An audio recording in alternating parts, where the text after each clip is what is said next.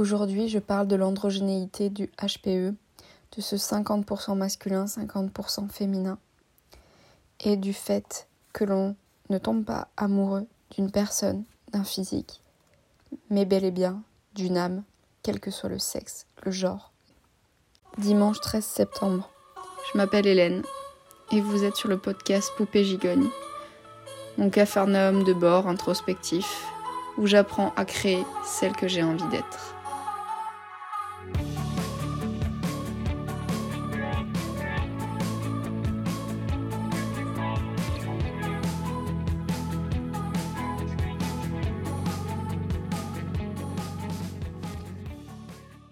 J'ai souvent dit, alors peut-être au début, pour rigoler, même si au fond, je me disais bien qu'il y avait beaucoup de vrai, ce que j'assume maintenant depuis un petit moment. Mais avant, c'était plus pour rire, parce que je crois que je n'étais pas prête à vraiment comprendre ce que j'étais, ce que je ressentais. J'ai toujours dit que j'étais 80% hétéro et 20% lesbienne. Hum, je disais qu'il y avait des femmes, il y avait un 20% de femmes qui m'attiraient quelquefois, que je trouvais euh, aussi attirantes que des hommes. Et euh, je me souviens très bien de la première femme, entre guillemets, dont je suis euh, tombée amoureuse. C'est un personnage, c'est l'identité de ce personnage, entre guillemets. et c'était le personnage de Lara Croft. Euh, interprète Angelina Jolie. Et c'est la première femme où je me suis dit Oh mon Dieu, elle est incroyable. Je, la trouve incroyable, elle me plaît tellement, j'aimerais être elle. Il y, a, un côté très, euh, très fusion, très euh, désir d'être cette, cette, autre personne. Et ouais, j'étais fascinée, obsédée par ce personnage et je la trouvais magnifique. Et c'était une femme entre le physique d'Angelina Jolie et surtout le caractère, la personnalité, le, le ouais, ce qui était le personnage de Lara Croft. J'étais complètement euh, euh, fascinée par ce personnage parce que c'était une femme physiquement féminine, mais euh, de caractère très masculin, très masculin. Et c'est ce que je trouve beau parce que je suis surtout quand même attirée par le masculin. Mais euh, j'ai trouvé la fusion des deux incroyable et j'adore aussi le corps féminin. Et là, je me disais, waouh! Et puis, ça n'a jamais vraiment arrêté. Il y a eu d'autres filles euh, quand j'étais euh, à l'école que je trouvais vraiment très belles. Je voyais que je pouvais autant regarder des filles que regarde les hommes des filles, en fait. Par contre, je ne le regardais pas. je me souviens très bien d'une réflexion d'un ami qui m'a dit Tu serais vraiment une mauvaise lesbienne. Et, et je les regardais pas que pour le physique, en fait, je les regardais parce que c'était quelque chose qu'elle dégageait qui m'attirait. C'était quelque chose euh, qui n'était, oui, pas que de l'ordre du physique, c'était euh, une âme, une personnalité, euh, quelque chose qu'elle pouvait voilà, émettre, dégager. c'était ça qui me faisait bah, vraiment bugger sur certaines femmes, certaines filles. Et après, il y a eu le personnage, je suis très très attirée par les femmes que j'appelle les femmes warriors. Donc il y a eu la vague des femmes warriors après, hein, également avec euh, Hunger Games par exemple, euh, où j'étais pareil, j'ai eu le même, le même déclic qu'avec Lara Croft pour, euh, pour la personnalité de Jennifer Lawrence dans Hunger Games. Et puis même là pour le coup, pour l'actrice elle-même, dans son comportement, dans son caractère et qui m'attire énormément, ainsi que par exemple Scarlett Johnson, euh, euh, Gemma Artenton, ça vous parlera peut-être pas tout, euh, mais Rachel McAdams. Là, on est pourtant sur des physiques quand même différents, et, mais c'est ce qu'elles dégagent, toutes ces femmes. Et, et, là, par contre, je parle vraiment des actrices et pas de leurs personnages ici. Et c'est vraiment des femmes que je trouve incroyablement attirantes. Et donc j'ai toujours dit ça. Et je suis toujours. Et puis euh, à un moment donné, euh, je me suis dit, mais peut-être qu'au fond, est-ce que je suis. Est-ce que je serais pas euh, homosexuelle ou alors plutôt bisexuelle? Et c'est une question qui m'est arrivée quand j'étais à la fac, donc plus âgée quand même. Et où je me suis dit que finalement, c'était peut-être pas que de la rigolade cette histoire. c'était peut-être bah, un fait. Et je me suis questionnée sur mon identité sexuelle. D'ailleurs, euh, quand j'étais euh, adolescente, au collège, j'ai eu vraiment une période très androgyne, beaucoup plus que la moyenne. Les autres avaient une, euh, comment une crise d'adolescence sur le comportement, les actes, les agissements. Et moi, j'ai une, crise d'adolescence sur le, sur le paraître, sur l'identité. Euh, au niveau androgénéité, été émo, ce qu'on appelait à, l'époque emotional hardcore, et euh, c'était une vague de jeunes très androgynes. Les garçons ressemblaient à des filles, ce qui m'attirait énormément, et les filles ressemblaient à moitié des garçons, inversement. Euh, et tout était autour de cette sphère de vraiment la confusion de l'identité sexuelle. À l'époque, je le voyais pas comme ça, hein, bien sûr, hein, mais maintenant, avec le recul, je, je, vois bien et ça me fait vraiment rire parce que je comprends encore mieux maintenant pourquoi je suis comme ça. Et, euh, et donc, il y a vraiment cette confusion. Et moi-même, je n'arrête pas de dire, mais euh, j'ai autant de masculin que de féminin en moi. Et je me je jongle, en, comme quand j'ai expliqué aussi la part enfant et adulte de, du HPE, avec lequel, avec lequel euh, enfin avec ces parts-là, avec lesquelles il jongle tout le temps, sans arrêt. Donc ce côté adulte-enfant et pas adolescent. Et il y a aussi chez le HPE ce côté de jongler entre une part féminine et une part masculine de 50-50. Et je suis tout le temps, tout le temps dans cette, euh, cette ce côté un petit peu euh, funambule de, moi-même sur un côté enfant, un côté adulte, un côté femme, un côté homme. C'est toujours du 50-50. Et, euh, et je sens en moi autant de parts masculines que autant de parts féminines. Et c'est pour ça qu'en fait, en comprenant et en parlant justement, euh, si vous avez euh, écouté le podcast d'avant sur la légitimité, sur la personne qui m'a détecté HPE, euh, Raymond Dazan, elle explique en effet que bah, on a ce 50-50, autant masculin, autant féminin, et qu'on est androgyne, en fait, les HPE, ce, que, ce qui m'a permis de comprendre beaucoup de choses sur euh, ce que j'avais déjà compris, mais que je, ne comprenais pas. Je ne sais pas si c'est clair, mais pour moi, ça l'est. Et euh, de comprendre qu'en fait, elle m'expliquait qu'on ne tombe pas amoureux, en fait, d'un sexe du, du, que d'une apparence ou que d'une personne, on tombe amoureux d'une âme, en fait, de ce qu'elle dégage, de son euh, il y a l'identité aussi qu'elle a, qui nous plaît ou pas, mais ça va être beaucoup sur ce qu'elle dégage, sur ce qu'elle émet, et, euh, et donc sur la connexion entre les âmes. Et, quelquefois, en fait, ben, on se connecte à une âme féminine et quelquefois une âme masculine, même euh, peut-être j'en sais rien, hein, à justement un homme qui pourrait être homosexuel. voilà, enfin c'est pas une question de genre en fait, c'est vraiment une question de connexion d'âme, d'attirance de, ce que la personne dégage.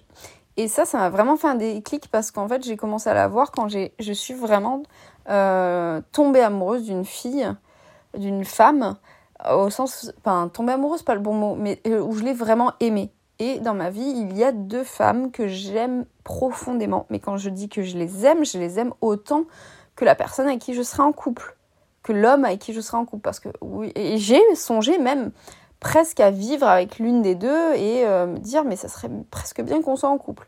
Le seul problème et le seul fait qui le seul problème entre guillemets mais le seul la seule euh, barrière et qui fait que je ne pourrais pas ne pas être avec un homme c'est euh, déjà la question du sexuel c'est-à-dire que j'aime énormément les corps féminins je les trouve très beaux et je n'ai aucun souci euh, à, être en contact avec un corps féminin ou à embrasser une femme. Par contre, je n'ai pas d'attirance sexuelle pour les femmes. Et euh, ça, c'est ce qui fait la grande différence. Et peut-être au fond, cette attirance sexuelle n'est pas là, peut-être parce qu'aussi j'ai ce besoin aussi de me dire que j'ai envie d'être avec un homme parce que j'ai envie d'une famille. Alors on pourrait me dire, bah tu peux maintenant avoir une famille avec une femme, etc. Mais c'est pas la même chose. J'ai besoin de me dire que quand j'aurai des enfants, ils seront conçus par la fusion de deux corps qui se seront mis l'un dans l'autre. Ça, ça, peut paraître cru comme ça, mais pour moi, ça l'est pas. C'est très beau, cette idée justement de pouvoir fusionner avec le corps masculin et le corps féminin, que quand même, il y a quand même quelque chose où vraiment, là, on est l'un dans l'autre. C'est quand même quelque chose d'incroyable, notamment pour un HPE qui a besoin de la symbiose, de la fusion, presque d'être dans l'autre de son jumeau perdu.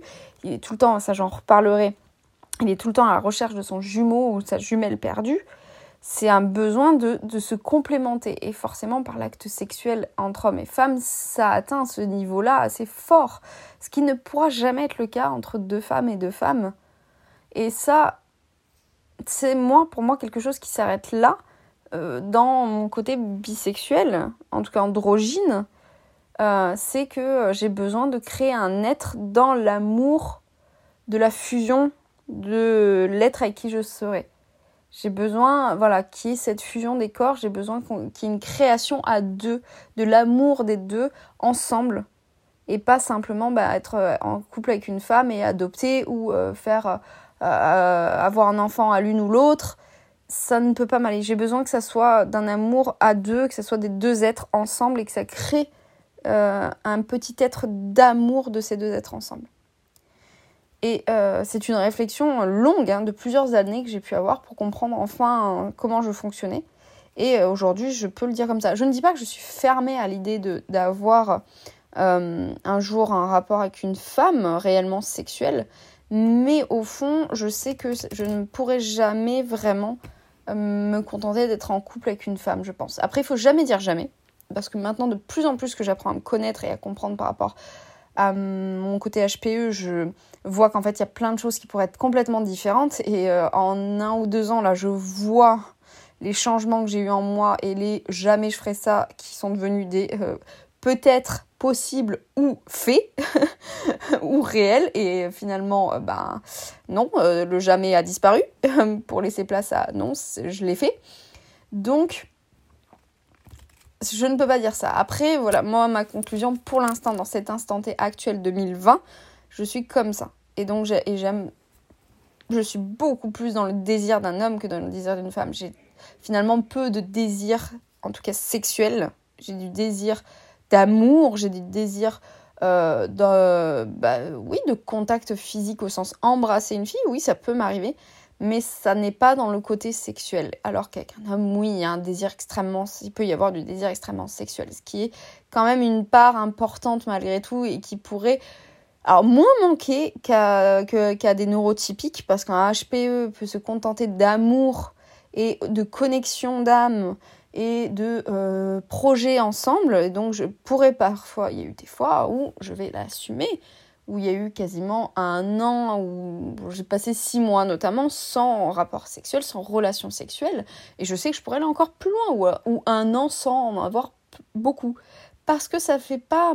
Quand le HP est dans d'autres dimensions, ça fait pas partie de ses priorités forcément.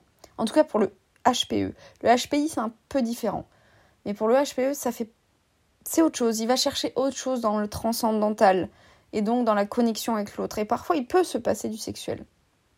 Je dis pas que c'est forcément bon, je dis pas forcément que c'est ce qu'il faut faire, je dis pas forcément qu'après ça ne va pas lui manquer à un moment donné. C'est justement la problématique, c'est que si ça finit par lui manquer, ça va être problématique si la relation est entre deux êtres et qu'il n'y a pas d'attirance sexuelle. Ou alors, si ce sont deux femmes ensemble, elles s'arrangent peut-être pour se dire bon bah on va assouvir un besoin et on continue à vivre ensemble. Pourquoi?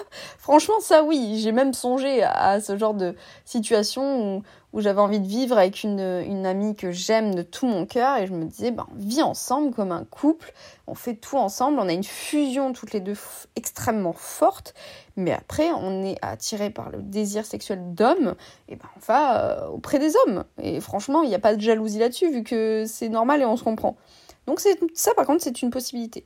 Après, encore une fois, moi viendra un jour une envie trop forte qui est la vie de famille, l'envie d'enfant, l'envie de créer un être d'amour, et qui fera que ça ne pourra plus être assez.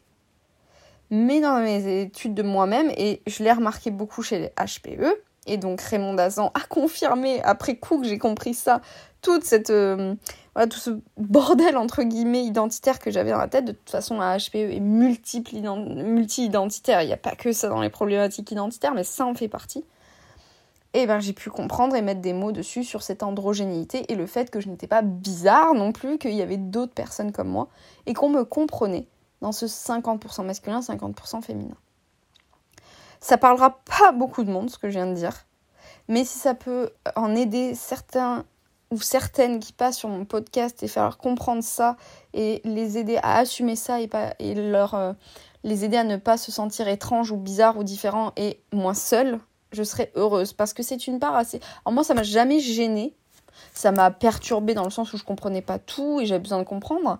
Mais je suis pas gênée par ce côté identité sexuelle, par ce côté bisexuel, hétéro, C'est franchement quelque chose qui me. J'ai absolument aucun tabou à parler dessus. De toute façon, même mes parents me disaient, mais si t'aimes une fille de tout ton cœur un jour et que tu as envie d'être avec elle, mais, vas-y, on sera tout cœur avec toi. Et d'ailleurs, donc cette jeune femme dont je parle, à un moment donné, ils m'ont dit, mais fais-le euh, et, donc c'est pour ça que moi dans ma famille c'est absolument pas gênant et j'ai aucune gêne à en parler. Mais je sais que ça peut, être tabou pour beaucoup de monde. Et j'avais envie d'aider ceux euh, qui seraient dans des, HP qui seraient dans des atmosphères dans des familles où c'est pas du tout assumé pas du tout parlé où c'est tabou qui ou qui auraient peur d'en parler et d'assumer ça parce que euh, franchement c'est aussi moi j'adore avoir ça en moi.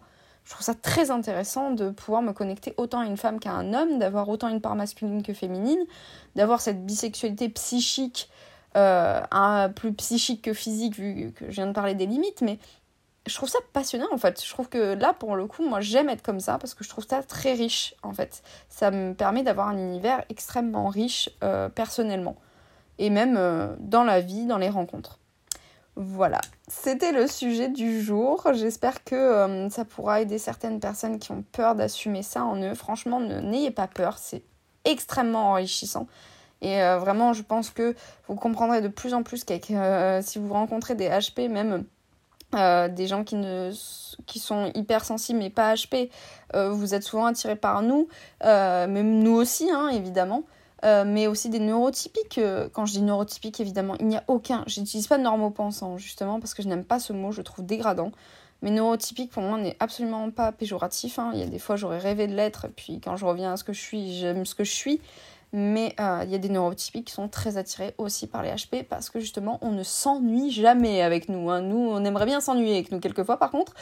Mais c'est vrai qu'avec des HP, vous ne vous ennuierez jamais c'est euh, un univers tellement euh, bouleversant, tellement riche, tellement puissant, tellement intense que vous ne vous ennuierez jamais et c'est ce que les gens aiment avec nous. Voilà, mais nous par contre on a besoin aussi de ne pas s'ennuyer avec les autres et ça c'est parfois malheureusement un petit peu plus compliqué parce qu'il faut quand même nous suivre et c'est pas simple. C'est pas simple, c'est pour ça que si vous arrivez à vous connecter entre vous, vous trouvez entre HP ou hypersensible ou atypique, même Asperger, le, monde des aspis ou quoi, ou des neurotypiques très ouverts aussi à pouvoir comprendre et à vouloir comprendre et à avoir envie de rentrer dans ce monde-là, il y en a et c'est passionnant aussi. Eh ben, allez-y, connectez-vous entre vous parce que euh, il faut sortir de cette solitude et, c'est pas simple de, se sentir si seul. Voilà, je vais arrêter là. Je, trouve ça passionnant de parler de tous ces sujets. Je suis trop contente de me libérer de plus en plus, de pouvoir en parler. Oh là là, je crois que Hélène, tu pouvais pas te faire de plus beau cadeau que de sentir légitime d'en parler parce que j'ai trop, trop envie de, de continuer à parler de ces sujets-là. Ça me passionne et j'espère euh, que euh, ça en passionnera d'autres autant que moi. Et si vous avez besoin, voilà, d'aide à ce niveau-là, euh, vous pouvez aussi me retrouver sur mes réseaux sociaux, euh, Poupée le podcast, euh, donc sur SoundCloud et Apple Podcast, mais aussi sur mon site professionnel hélèneprière-psycoach.fr si vous avez besoin d'un rendez-vous à distance ou à mon cabinet à Comont-sur-Durance 84 510. Et je vous aiderai en tant que hypersensible HP à euh, vous apprivoiser, à vous comprendre, à vous connaître et euh, à vivre au mieux avec vous-même. Je vous souhaite un beau dimanche. Je te souhaite, Hélène, un très beau dimanche aussi. Prends bien soin de toi et surtout, prends bien soin des autres. À un prochain podcast.